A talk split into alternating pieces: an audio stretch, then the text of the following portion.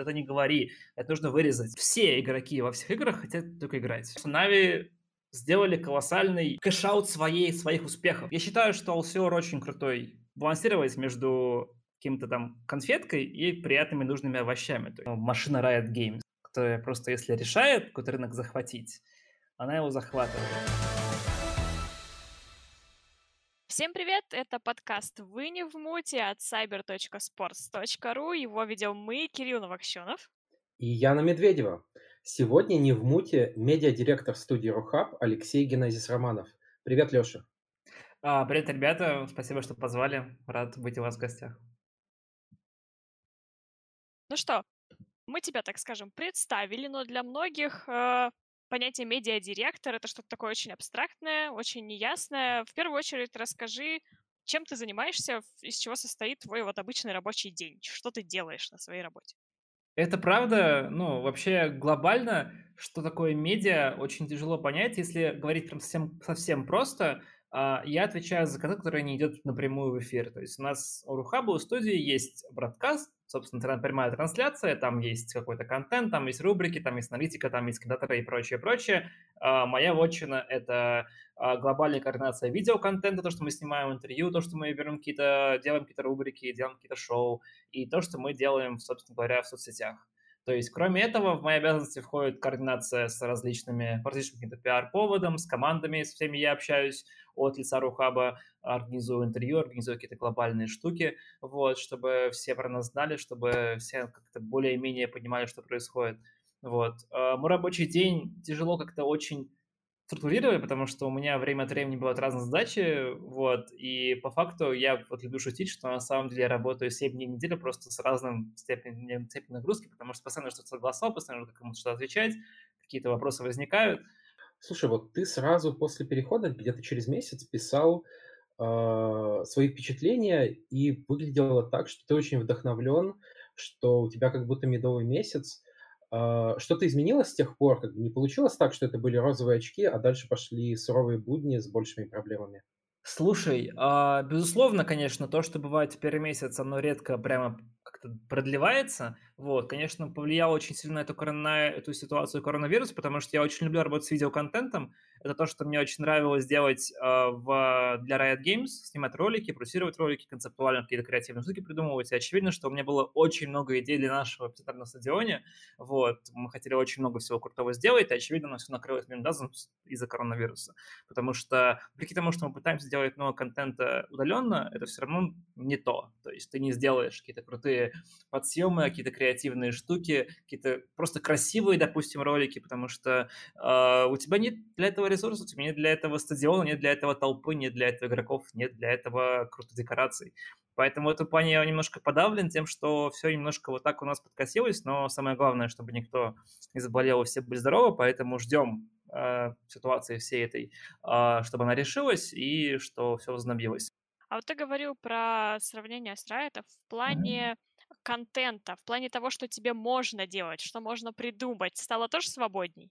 Смотри, тут палка о двух концах. А, конечно, ограничений от оператора игры, от других операторов, конечно, их меньше, их нет. Ну, то есть, по факту, Valve в этом плане очень либеральная, и это круто для всех студий. Но у тебя есть другая проблема, что в Riot игроки все контрактно сотрудники по факту Riot Games, потому что они все получают от, от Riot деньги, поэтому они не имеют права на интервью не прийти, не имеют права как-то тебя скипнуть, допустим, по какому-то комментарию. И поэтому у тебя всегда есть гарантия, что у тебя будет такой набор контента, и ты знаешь, что игроки заинтересованы в этом тоже, потому что в этом плане Riot пытаются сделать такую именно э, про западную структуру лиги, где игроки переживают не за призовые свои деньги, а за свои зарплаты. То есть, что как, в принципе, это работает, допустим, в футболе, баскетболе и вообще везде, потому что мы не знаем, допустим, какие призовые в NBA, в NFL, в NHL, в NHL, никто не, не думает об этом каждый день, допустим, это обсуждают International. Все знают зарплаты игроков, их контракты огромные, и примерно к этому шли райты, и в этом плане для контент-креатора это очень удобно, потому что у тебя всегда есть игроки под рукой. И даже приезжая на чемпионат мира, вот, меня очень поражало, что условный, то есть не получилось работать, допустим, до фейкера, потому что наша команда не прошла до стадии, чтобы с фейкером контактировать. Допустим, просто игроки, которые играли на стадии предварительной из европейского региона, а, они все были доступны даже нам. То есть маленькая студия приехала из СНГ на чемпионат мира, и нам дали комнатку, у нас было время, и мы могли, допустим, пробрать интервью какую-то звезд, хотя на самом деле для них это было абсолютно медийно, ну, ничто. То есть просто, конечно, им там у условных там фанатиков какие-то два фаната в СНГ есть, для их понимания, очевидно, но нам это было очень круто. То есть в этом плане ограничения есть, но на самом деле в Riot не то чтобы меня прямо там как-то сильно душили, говорили, что это не спрашивай, это не, это не говори, это нужно вырезать. Просто была какая-то глобальная политика, и в этом плане Райты пытались сделать цельный продукт. У них было видение своей игры, своего киберспорта. Слушай, ну вот ты совершенно верно говоришь, что дотеры не очень любят участвовать в чем-то, собственно, кроме игр, в каких-то интервью, в съемках и так далее. А ты уже провел какое-то время в этой среде. Ты видишь, как ситуация меняется к лучшему? Ну, понятно, что во время карантина там еще какие-то ограничения есть, но тем не менее. А, слушай, вообще все игроки во всех играх хотят только играть. Ну вот, кроме буквально там исключения единиц, которые понимают, что у них игра не вечна, что их подпушивают постоянно в спину какие-то молодые 15-летние горящими глазами звезды, которые никому не известны, и они пытаются нарабатывать какую-то параллельную еще медийку, какое-то имя себе. Глобально все игроки хотят просто, чтобы они сидели на буткемпе, их оставили в покое, они играли в круглые сутками или там в КС, в Valorant, по что угодно. В LoL то же самое. Все игроки хотят играть и все. Вот, говоря про доту, а, мне очень приятно было узнать, например, что а, даже такие звезды, допустим, когда я первый раз консультировал, допустим, с командой UG, у меня там как-то вот я переживал, что это же, это же двукратный чемпион интернешнл, это такие легенды, там, Нотейл, э, Сеп, вообще команда такого калибра, абсолютно тоже к медийке открытые ребята, они понимали, что, допустим, нужно делать, пытались найти там даты, мы с э, менеджером UG очень хорошо сдружились в этом плане, то есть, в принципе, Uh, западные игроки в этом плане более склонны к пониманию того, что медийка нужна. Я думаю, что это еще и от организации идет, потому что в любом случае менеджмент должен объяснять своим игрокам, что им необходимо иметь какое-то лицо. То есть, э, смотря, допустим, опять же, немножко как-то вот в лол, а в лоле все организации пытаются делать своих игроков звезд, и Riot сами пытаются делать своих игроков звезд, потому что а, проводят специальные тренинги, проводят специальные а, какие-то мастер-классы, как нужно давать интервью, нужно себя вести в соцсетях, чтобы ты был популярным, чтобы тебя любили, чтобы тебя были появлялись фанаты. Это делают и Riot, и команды, и мне кажется, этого немножко не хватает, конечно, в Доте и в КСе, то есть это еще делают отдельные западные клубы. Мне кажется, что в СНГ, кроме там прям, ну, буквально двух-трех имен самых грандов больших, Virtus.pro и Nike, для которых медийка традиционно, традиционно очень хорошая, этого не делает никто, но я понимаю, почему это происходит. Просто было бы круто, чтобы а, и маленькие клубы тоже понимали, что они будут маленькими, скорее всего, дольше, если они будут становиться более популярными. Как, допустим, вот в свое время делали NAVI, которые, ну, как примерно NAVI, потому что NAVI сделали колоссальный в моем понимании, а, cash-out своей, своих успехов. Они сперва выигрывали очень много, потом на этом э, вот багаже ехали по медийке типа очень-очень долго, даже не выигрывая ничего. Просто они хорошо очень монетизировали свой успех. И команды многие выигрывают что-то там в СНГ, например, какие-то крутые есть клубы, крутые истории, допустим, там вот в последнее время Flight to Moon до последнего момента прямо хорошо очень, как с очень большим количеством европейских коллективов. Мне казалось, что это можно было бы круче подавать, но не получается как-то цельно, но я думаю, что подвижки есть. Да, но, э, если вернуться к твоему переходу, только к тому, когда ты только появился в Рухабе, а, вот есть у меня ощущение, что а, в играх от Valve, так скажем, в комьюнити, которые игры от Valve, не любят людей, которые приходят из игры, которую нельзя называть слух. Ты заметил какое-то подобное отношение к себе предвзятое изначально? Слушай, в плане комьюнити, наверное, точно нет. Ну, другой вопрос в том, что для игроков в Доту и в КС я человек абсолютно чужой, что нормально, потому что если в Лоле меня знают, потому что я там работал в кадре, поэтому это была моя работа, чтобы меня знали, в студии, ну, были какие-то отдельные шуточки, отдельные какие-то приколы, в этом плане абсолютно к этому был лоялен, это было, мне кажется, естественно, но эм, мне было круто привести какой-то свой опыт, вот, комьюнити, как и везде, мне кажется, в любом комьюнити и в лоле тоже есть игроки, допустим, ну, а, как, как допустим, дотеры не любят лоеров, считая, что они там какие-то плохие и неправильные. То же самое идет от лоеров к дотерам. То есть такая вечная святая война, где, мне кажется, нет правых и неправых, просто есть очень полярные мнения, люди, которые очень любят своих, свои мнения.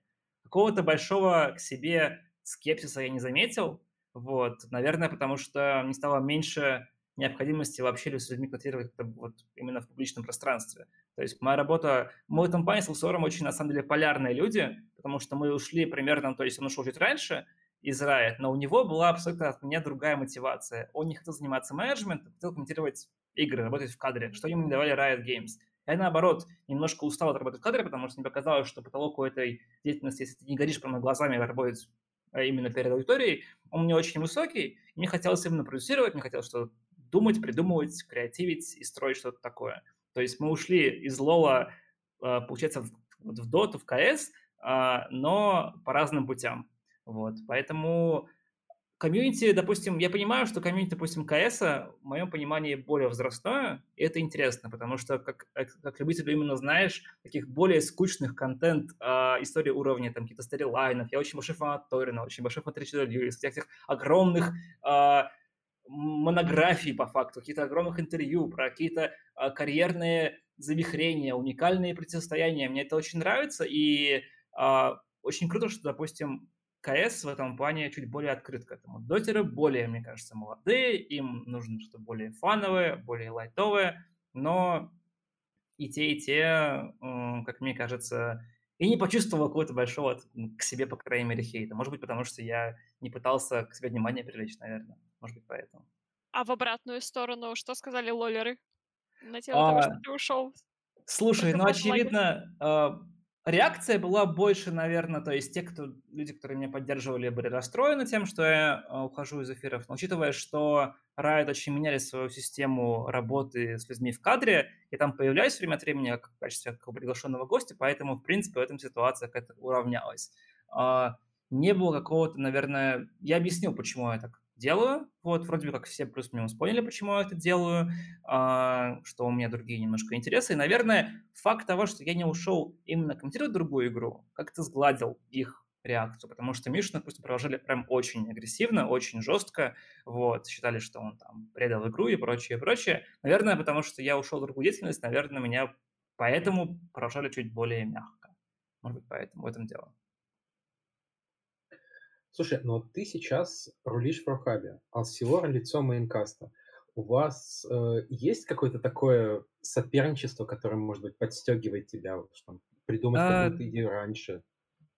Так или иначе, э, я считаю, что Алсиор очень крутой специалист в том, что он делает, вот, и, само собой, э, мы смотрим на то, что делают наши конкуренты, оцениваем, как это работает, не работает, вот. Какой-то конкуренции у нас с ним лично нет, в том плане, что мы с, ними, мы с ним хорошо общаемся, дружим, не обсуждаем рабочие вопросы и как-то просто оставляем это немножко в стороне, скажем так. То есть э, конкуренция есть какая-то глобальная, но я бы сказал, что она здоровая, на самом деле, по крайней мере, последние несколько месяцев ничего такого не было. Вот, это здорово, потому что мне кажется, что я за конкуренцию. То есть мне казалось, допустим, что порой именно конкуренции не хватало в свое время продакшену Riot Games, именно в СНГ.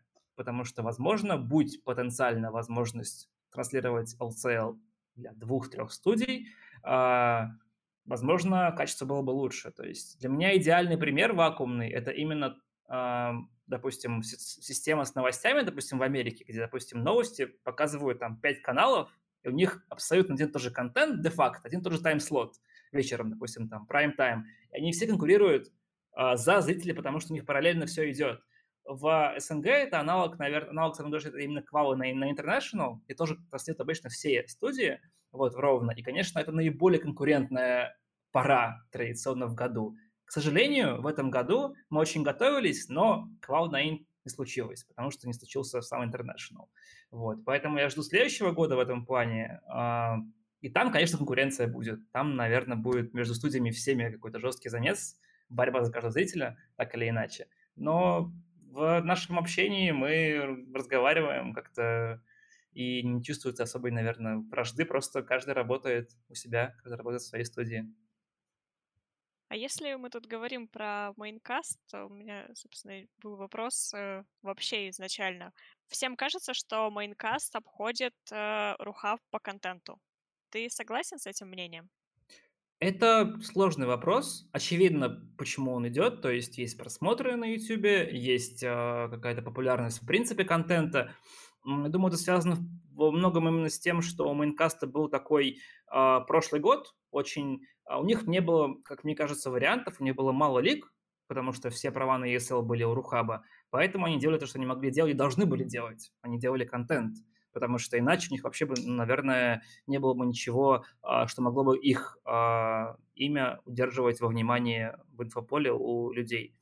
Мы просто, скажем так, а, я очень уважаю, что делают коллеги в мейнкасте, так или иначе, но некоторые рубрики, например, мне кажутся потенциально чуть-чуть слишком заигрывающим с зрителем, так или иначе, то есть э, слишком потакающим каким-то их интересам. Вот. А, и мне кажется, что когда у тебя есть большая площадка, а, нужно важно находить баланс между фан-контентом и отдаванием зависит от того, что он хочет, и каким-то такой, то есть балансировать между каким-то там конфеткой и приятными нужными овощами. То есть, если овощами я какой-то серьезный контент, какой, допустим, контент образовательный, который э, так иначе пушит просто э, качество комьюнити чуть выше. То есть люди будут разбираться в стрелайнах, в карьерах команд, в игре самой лучше банально, то мне кажется, что и дискурс в общем вокруг доты будет лучше, потому что все будут как-то более заинтересованы, потому что очевидно, что мы смотрим, допустим, я смотрю очень на спорт, но спорт нерелевантен, там слишком большой возрастной, а, с нами разница возрастная, там, допустим, средний возраст, допустим, фаната футбола в России, там он за, за 45 лет, очевидно, что у нас типа цифры абсолютно другие и более маленькие. Поэтому, скажем так, Майнкаст обходит, как мне обходил в прошлом году по контенту у нас, потому что это была их ключевая опция, что они делали. И я, я это абсолютно уважаю и понимаю, что, собственно говоря, а, поэтому они вырвались вперед. Но мы пытаемся, учитывая, что происходит в этом году, найти свое новое лицо. Это в том числе была одна из моих задач. Понять, почему у Рухаба такая репутация, и как это можно изменить так или иначе. Что мы и пытаемся делать с нашим, ну, в данном случае, видеоконтент отделом. Хорошо, но вот если мы возьмем прямо сейчас, а, что в контенте Рухаба овощи, а что конфетки? А, говоря про овощи, мне кажется, что очень крутую работу делают наши ребята из лайва в плане пришел. Вот, в том плане, что в этом году с париматч лиги начиная пришел очень сильно были проработаны.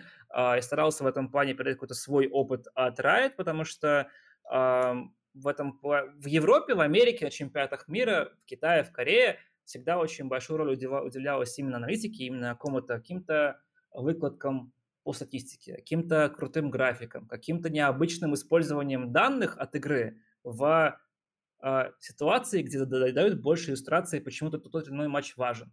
То есть, мне кажется, большая проблема, допустим, доты в том, что турниров так много, что человек порой не понимает, почему этот матч важен. То есть он выбирает команду, которую он болеет, он болеет за нее, но если, допустим, человек не болеет ни за кого, он просто пытается понять, почему этот матч может быть принципиален, почему он может быть ключевой для э, истории как одного из игроков. Может быть, там какое-то есть э, принципиальное представление, допустим, карьерное. Может быть, там люди играли раньше вместе, теперь они играют порознь. Может быть, э, команда не выигрывает эту другую команду там уже там три месяца, и это, это важно. Э, в этом плане мы пытались, ребята пытались с моей помощью э, в лайф-отделе э, как-то это раскрыть более хорошо и более глубоко подать в приятной и доступной зрителю форме именно такие стрелайновые моменты. В плане видеоконтента, из-за того, что правда было очень мало возможностей и мало турниров пока в этом году, мы попробуем показать себя именно на Мега-лиге, потому что уже записано очень много всего. И турнир обещает быть, наверное, ключевым вот до конца года по, по командам, по игрокам, по ставкам. А, конечно, замена International его назвать сложно.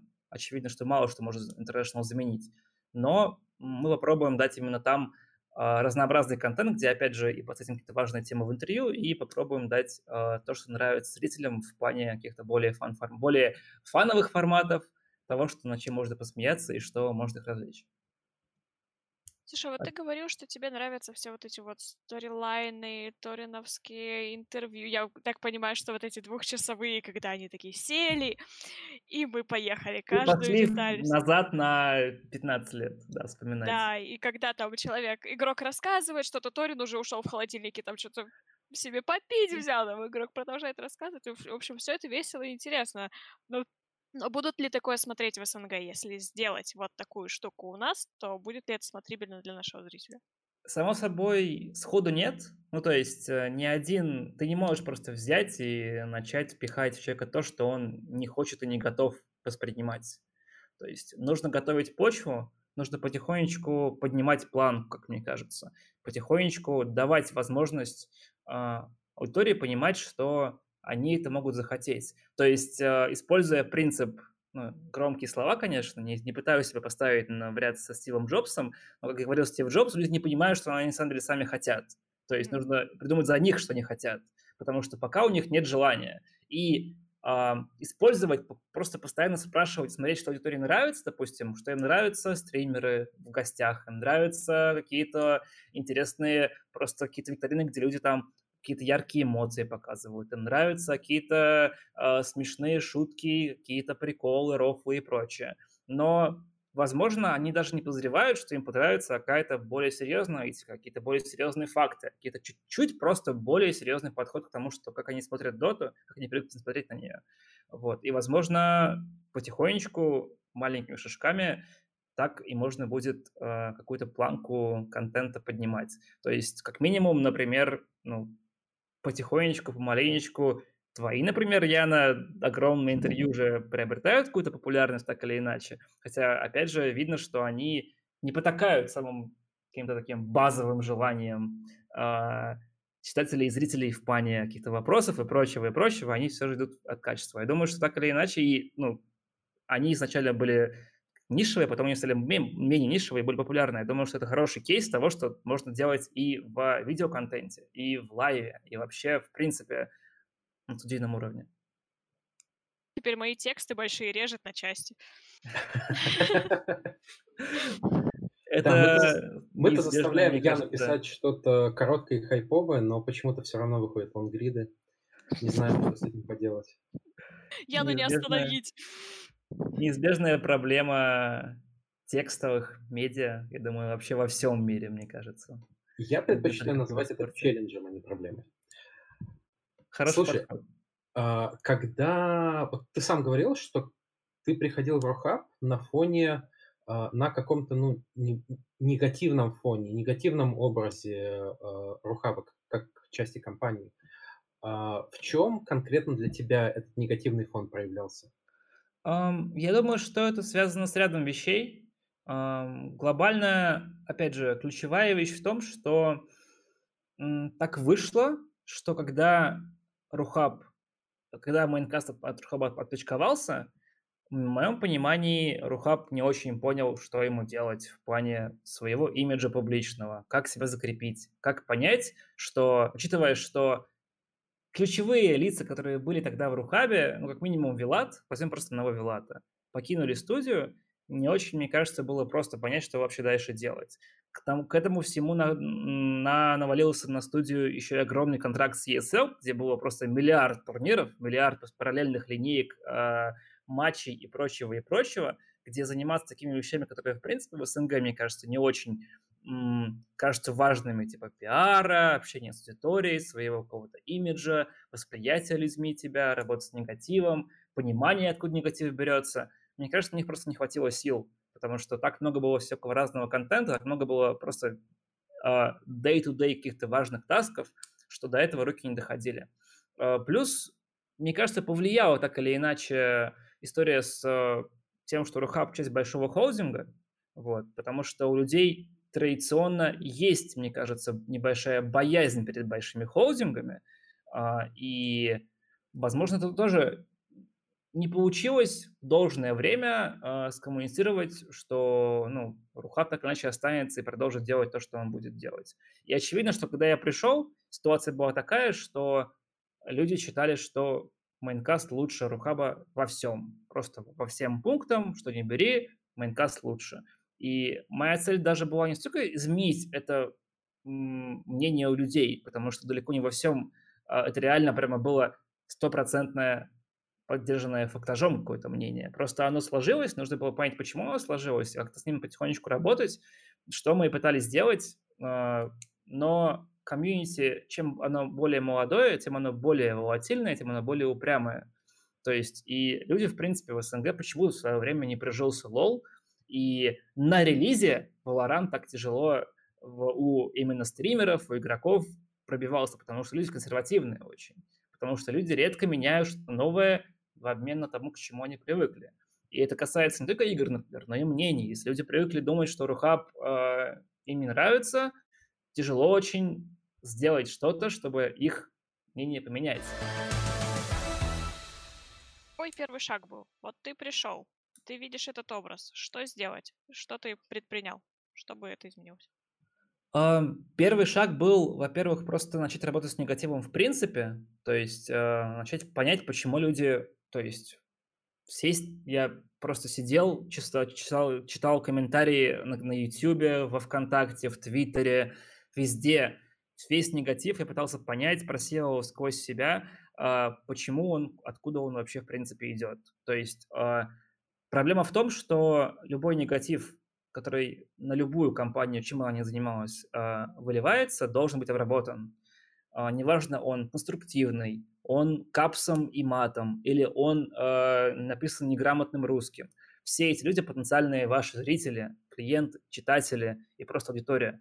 И им всем очень важно быть услышанными, поэтому, очевидно, первый шаг был пытаться понять, что происходит не так, и найти сперва конструктив, то есть что контентно делается не так, какие рубрики не нравятся аудитории и почему, почему они не нравятся, что им не нравится в плане их продакшена, вот, что мы и пытались потихонечку так вот э, полировать по YouTube, э, какие-то рубрики, которые были недачны совсем, мы от них пока отказались убрали их на полку до какого-то более удачного момента, чтобы их перезапустить возможно. Э, говоря про SMM, мы попробовали просто с людьми разговаривать больше. Э, глобально у нас есть такая э, теория, что Рухав видится как абсолютно безликая такая компания, часть большой корпорации, и мы пытаемся дать ему более человеческое лицо. И это строится именно через общение с людьми э, в соцсетях, в комментариях, в сообщениях во ВКонтакте, вот, и просто дать возможность людям понимать, что мы их слышим, что их негатив не проходит впустую, и он не удаляется просто модератором, просто галочка, потому что он там плохой осуждает какой-то наш контент, а он реально видится, воспринимается, и если не справляется то, что не нравится человеку прямо инстантно, если, допустим, какой-то косяк, а нужно дать людям понять, что их просто слышат, потому что это реально порой такая маленькая, но очень властная штука в общении с аудиторией. А какие проекты оказались неугодными зрителям и ушли на полку? Что именно ушло из-за из отзывов зрителей? Слушай, а, ну, опять же, это была сложная такая комплексная система. Например, пока мы отказались от э, датафобии, передачи с датафобусом, которая была ходила, например, вот, мы а, пробовали переосмыслять несколько раз э, датаскоп а, от Маушторма, который, собственно говоря, он в итоге и перезапустил более удачно, потому что был очень большой перерыв, а, который очень волновал и меня тоже, и вообще, в принципе, всю студию, потому что рубрика была крутая, и рубрика по факту ну, удерживала очень большое внимание людей на себе. А, мы пробовали, опять же, а, менять какие-то нюансы в наших стандартных рубриках, то есть в интервью, что людям не нравится, что им нравится. То есть, а, потому что интервью тоже это, ну, не мне вам рассказывать, насколько это тяжелый жанр на самом деле во всех форматах, что угодить всем не получается ни, никогда, потому что у тебя есть твое видение, у тебя есть игрок, у него за спиной есть менеджер, и кроме этого есть еще и люди, которые хотят свои вопросы услышать отвеченными в самом ролике и спрашивают тебя в комментариях, почему ты не спросил этого условного игрока, там, почему он там кого-то в пабе назвал каким-то плохим словом, например. Вот. Ты им объясняешь, типа, что это не инфоповод, что это, ну, есть более важные, допустим, темы. То есть э, по рубрикам вроде бы как-то вот так. Э, то есть мы отказались от фобии, начали потихонечку пытаться понимать, что делает Тоталором, например, потому что он вроде бы выходит, но реакция на него достаточно такая ограниченная. А, была крутая рубрика, опять же, с патчнотом от а, Джема, где Джем рассматривал, как менялись те или иные герои сквозь патчи. Вот, она пока тоже, допустим, на паузе, потому что мы пытаемся понять, как ее подать так, чтобы она была интересна, учитывая, что есть похожий контент на YouTube, и чтобы он был именно уникален через нашу призму, а не был как-то не повторял то, что уже есть, потому что очевидно, что делать то, что делают другие, делать свой контент как маленькую рубрику, когда есть кто-то, что посвящает этому абсолютно весь свой день, у него есть целый канал про это, это не очень разумно, и это не очень просто полезно, потому что у Рухаба есть свои плюсы, у нас есть свои таланты, у нас есть свои ресурсы, у нас есть доступ к игрокам, поэтому мы делали упор именно на то, что делает нас уникальными, чего нет у других креаторов на YouTube. Слушай, ну я вот скажу про свою боль. Это дотоскоп. Вот я помню дотоскоп э, где-то годичной давности, полуторагодичной. Это были какие-то уникальные штуки. Вот ты понимал, что выходит дотоскоп, и это событие. Э, там, мы регулярно брали их к себе на сайт, расшифровывали, подсвечивали. Вот. А сейчас дотоскоп, ну, ну, опять же, я не знаю, согласишься ты с этой критикой или нет, но такое впечатление, что он выходит, а, жутко запоздавшим, и, б, жутко неглубоким. То есть там, если раньше там подмечались какие-то вещи, которые ты не мог увидеть, как, когда просто смотрел матч, и даже когда пересматривал, то сейчас, мне кажется, а, там под, подаются вещи, которые и у нас на сайте, и там на других YouTube-каналах разбираются довольно оперативно. А, Какие у вас вообще планы по этому проекту и будете ли вы как-то его развивать? Um, смотри, это авторский проект Ношторма. Uh, в первую очередь именно его видение тут ключевое. Там нюанс в том, что у него был крутой партнер, которым они абсолютно видели э, на, идеальной волне, как, должен выглядеть датаскоп, но этот партнер от него ушел, потому что у него были другие уже проекты, другие дела, которые, собственно говоря, занимался и монтажом, и дизайном, и просто э, видел вместе с э, Mailstorm то, что нужно получить в итоге. Вот. И mm-hmm. В этом плане Mailstorm очень долго искал себе какого-то нового монтажера, нового такого вот э, напарника. Это была такая очень непростая задача, и я думаю, что сейчас он находится именно в процессе адаптации того, что он сам хочет получать через опять же, призму объяснения своих же своих хотелок новому своему партнеру, это требует времени. То есть и какие-то, видимо, необходимы для этого компромиссы, Очевидно, что мы хотим вернуть доскоп на прежний уровень как минимум, а в идеале, опять же, сделать его еще более регулярным, видеть его чаще, видеть его более информативным, но это процесс такой креативный и непростой. А вот мы у Майла есть э, его дотоскоп, э, да, кто-то еще там начинали, э, по-моему, разные комментаторы в свое время начали, пытались сделать какие-то свои проекты, а сейчас такое ощущение, что никто не хочет этим заниматься. Да, там Инесс даже в эфире говорит о том, что ему там интересно, то, что здесь происходит. Действительно так, комментаторы сами не хотят, я просто знаю по своему опыту, я общалась с Милой, у которой глаза горели, она хотела, например, делать какой-то свой проект, она хотела э, э, делать свои там видосы, у нее была идея, она там даже меня просила помочь ей, если у меня будет возможность. Где вот это вот все? Неужели нет инициативы от э, комментаторов, кастеров, сотрудников, чтобы появлялся новый контент? Инициатива бывает, в том числе и от Милы. Проблема просто в том, что не хватает на все рук, опять же, потому что вот сейчас э, у нас не так много ресурсов в плане видеопродакшена, и делать, допустим, какие-то не очень, то есть выпуская ролик на канале Рухаба, ты от него ожидаешь, что он будет с каким-то стандартным качеством в плане продакшена, в плане монтажа, в плане сценария, в плане всего. И м, просто делать контент, чтобы он выходил, лично мне не очень хочется, потому что это и поддерживает репутацию Рухаба, что он делает просто все, лишь бы сделать. И поэтому все эти идеи мы копим, но не все хватает, опять же, рук, потому что, конечно, ключевой контент в любом случае турнирные какие-то истории, это интервью, это какие-то рубрики с игроками, потому что э, запускать новую рубрику э, далеко не всегда легко, особенно если это не какая-то суперзвездная история, допустим, потому что, ну, НС не скрывает того, что ему интереснее стримить, вот, для него это новая страсть, и поэтому он потерял какой-то интерес к видеоконтенту. И, и очевидно, что э, если у нас нет какого-то креативного мышления и видения того, что он может делать, заставлять его, как мне кажется, не очень правильно, но и ничего хорошего это не приведет, потому что палки обычно получается в плане креатива какого-то контент, ну, просто плохой. Так много поговорили о контенте в видео формате. Я думаю, этот э, все любят пообсуждать Твиттер, ведь Твиттер это тоже про тебя, Твиттер это тоже твоя работа. И я на самом деле а, самый частый вопрос, который я слышала там в обсуждениях, о котором говорят, это контролирует ли кто-то Твиттер талантов? Нужно ли им согласовывать написанное? Стучит ли кто-то там пальцем по столу, если написано что-то не так? Расскажи, как вообще все это работает? Как ты работаешь с Твиттером других талантов? Um, Смотри, я очевидно, что у холдинга есть пиар-служба и какие-то инфоповоды громкие, они координируются. Но в этом плане я стараюсь э, коллегам из пиар-службы транслировать одну простую вещь. В моем понимании, да, конечно, необходим какой-то единый голос, но чем больше люди понимают, что ну, нет никакой методички, очевидно, никто ничего не говорит никому, что писать, нет никакого кодекса Рухаба для каждого таланта, где он галочки ставит, что он там должен, э, кого должен там упоминать, кого не должен упоминать, про кого он говорить вообще не имеет права. А, в этом плане я вижу независимый талант как очень важный их пиар-ассет.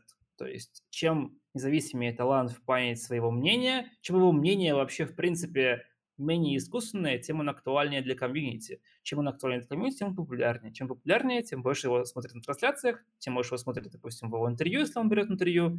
Все, конец, профит. То есть э, мнения талантов должны быть, в моем понимании, насколько это возможно в рамках хоузинга, независимыми, собственными. Они очень круто, если они, допустим, полярные и не все под какую-то линеечку. Очень круто, когда у талантов есть свои уникальные какие-то возможности высказать э, те или иные свои позиции. Вопрос обычно не в топике э, мнения, а в форме. То есть, э, потому что э, не все таланты, э, скажем так, как мне кажется, всегда понимают наиболее удачную форму выражения своего мнения. И поэтому в этом плане мы пытаемся, я и наша пиар-служба вообще всего холдинга, дать им возможность как-то подкорректировать свое мнение так, чтобы, возможно, оно просто их не до их, допустим, не было, они были правильно поняты. Нет никакого контроля, никакого э, красного карандаша. Ну смотри, а если речь идет о какой-то горячей теме, э, да, которую все обсуждают, э, которая, возможно, вы сразу видите, что здесь можно как-то неправильно сказать, тебя неправильно поймут, как-то растиражируют не в том ключе. Тогда что происходит? Они должны вам показать перед тем, как опубликовать, э, или они мож, могут делать э, все, что захотят, а потом это уже будет обсуждаться?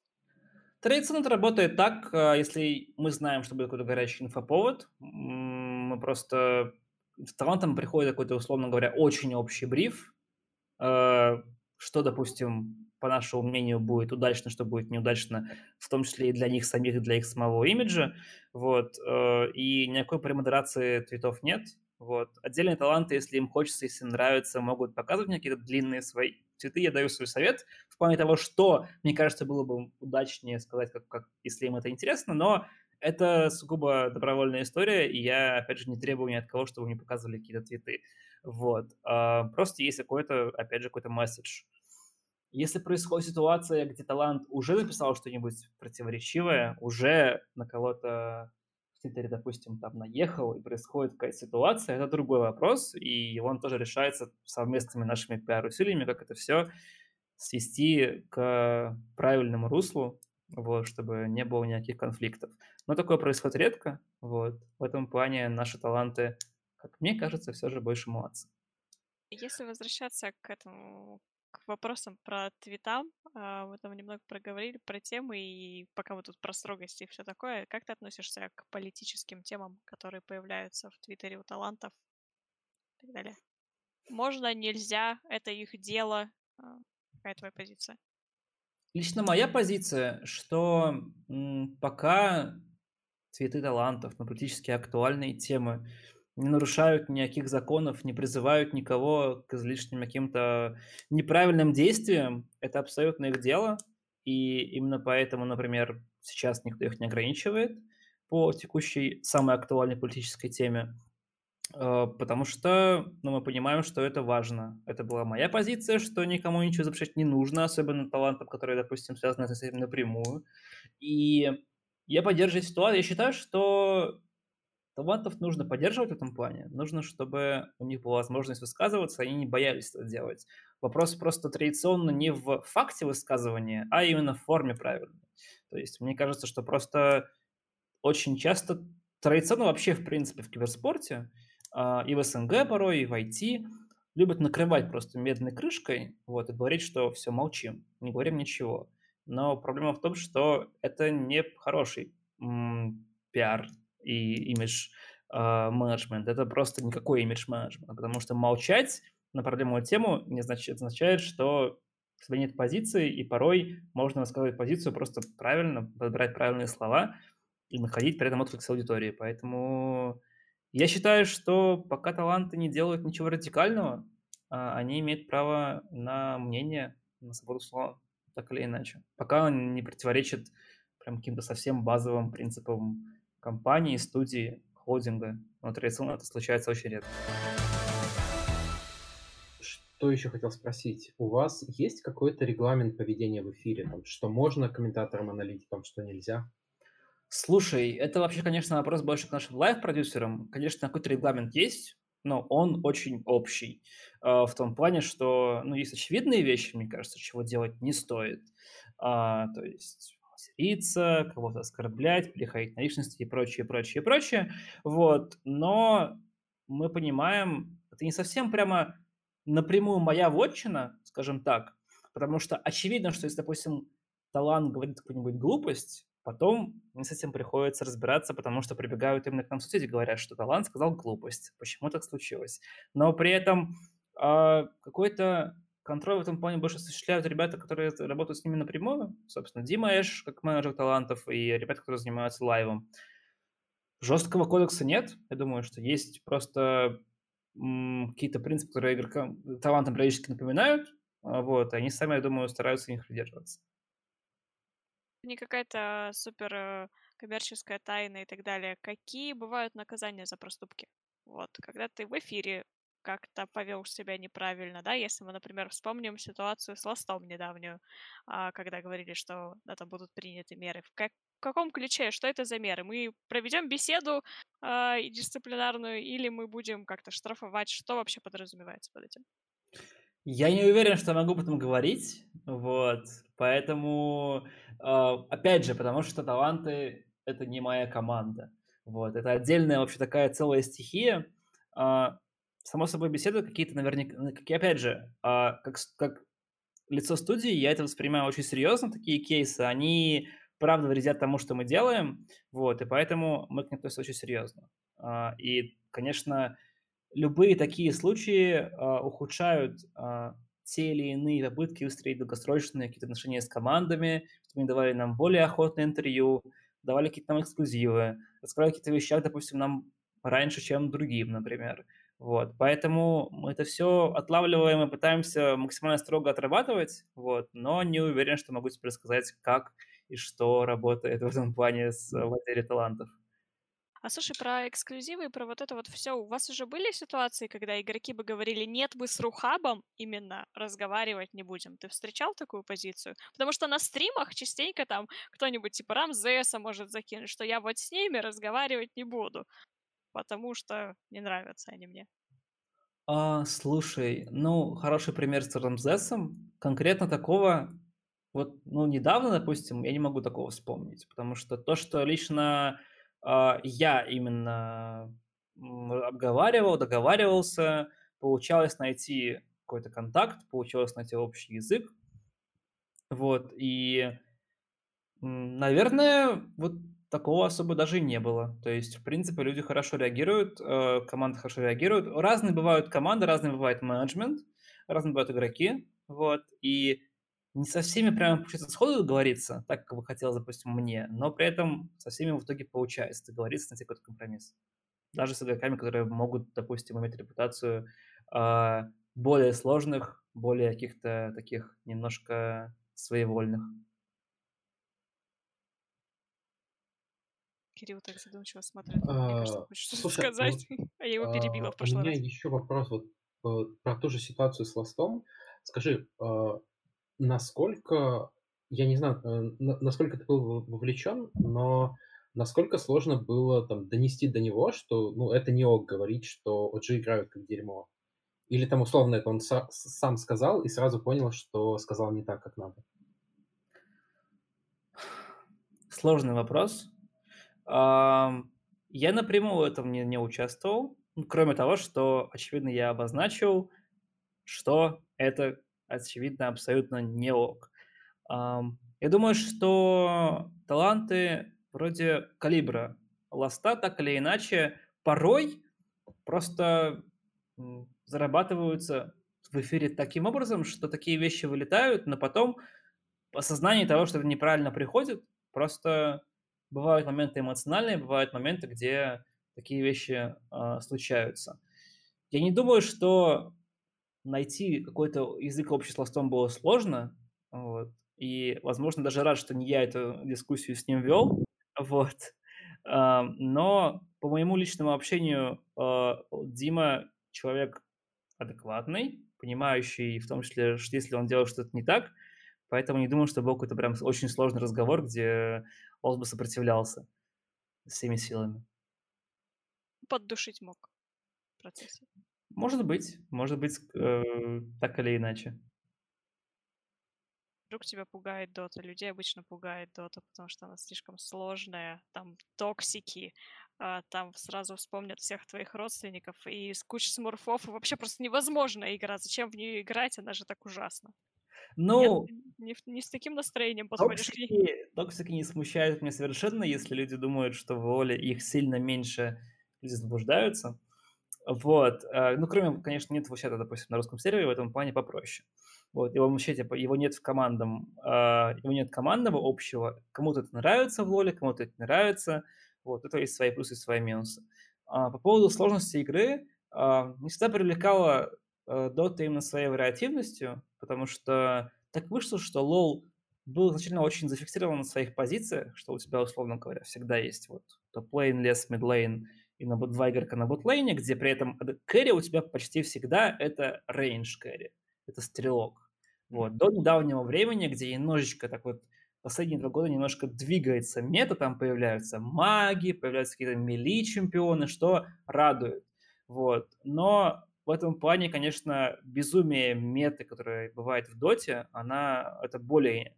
э, Просто это привлекает так сильно, потому что порой в лоле драфты, ну, они просто, ты понимаешь, что будет, допустим. Идет чемпионат мира, он идет на одном патче весь месяц, и ты к полуфиналу понимаешь, ну, вот, вот ты видишь драфт, ты можешь его предсказать почти 100%, потому что у тебя есть наработанные лучшие герои зафиксированные. И в этом плане, конечно, чаще привлекают какие-то какие-то сюрпризы, какие-то внезапные прямо прорывы, это круто. Вот, и, вот, наверное, поэтому она сложная а, и кажется сложной, но я сложности не особо не боюсь, поэтому меня отпугивает именно потенциальная, наверное, неизбежные, но потенциальные ошибки и какие-то неудачи на старте, вот, и поэтому именно готовлюсь к ним максимально. У тебя под рукой столько людей, которые всю свою жизнь, можно сказать, играют в доту, сел в TeamSpeak, и тебе НС рассказал, как там на трех с половиной к ставить варды. Все же под рукой. Слушай, тут сложный момент. С одной стороны, да. С другой стороны, я всегда пытался э, как-то разбираться во всем сам. Вот. Но потенциально может быть, может быть, э, если я и буду играть, кто знает, с кем мне там получится поиграть вместе. А Вот. вот и контент. А А вот и потом контент в- в роличек нарезали и пошли обучающие создавать обучение в доте. Все так. Лоер учится играть в доту. Твое мнение про Valorant изменилось с релиза? Насколько Ну, ты вообще веришь в его перспективы и вообще, и в СНГ в частности? Мое мнение не изменилось, потому что в отличие от скептиков э, СНГ сцены КС, в частности, я понимаю, как работает ну, машина Riot Games, которая просто, если решает какой-то рынок захватить, она его захватывает. И при тому, что не получилось в свое время пробиться именно в СНГ, в лоле. Ну, в мире нет конкуренции Dota или LoL. Есть только LoL и есть маленькие островки Dota. Вот. И в этом плане, учитывая, что внимание к КС от Valve не то чтобы сильно больше, а именно любовь Riot к своим продуктам, к своему комьюнити и к своим проигрокам а, почти гарантировала успех Валоранту до его выхода. И мы уже видим, кто переходит в Валорант. Давно уже не, а, как допустим, многие прогнозировали какие-то воштап игроки, которые вообще там уже нужно было находить на пенсию в КСе это Шокс, это Скрим и прочие-прочие звезды, которые ну, в свое время сияли очень сильно, и, скорее всего, это продолжится, потому что Valorant, каким бы он там ни, ни не был в плане не идеальности стрельбы, которая, допустим, нравится многим кейсерам, каким бы он там не был, что это какой-то там гибрид, как будто бы Overwatch и CS и прочие, прочие, все эти избитые аргументы, uh, у игры явно есть будущее, и Подход Riot Games – это ключевой элемент. То есть регулярные патчи, регулярное общение с комьюнити. А, если мы говорим про LoL, в свое время а, на Reddit по LoL все райтеры сидели всегда разговаривали с игроками. То есть постоянно идет какой-то обмен фидбэком. У тебя есть ощущение, что а, компания тебя слушает. На этом мы заканчиваем наш подкаст. Леша, спасибо еще раз, что пришел. Это было интересно и познавательно. Теперь мы Это... все знаем, э, как пишутся твиты э, у Рухаба. Это самое важное. Теперь мы знаем все тайны Рухаба, да. Это правда. Это был подкаст «Вы не в муте». С нами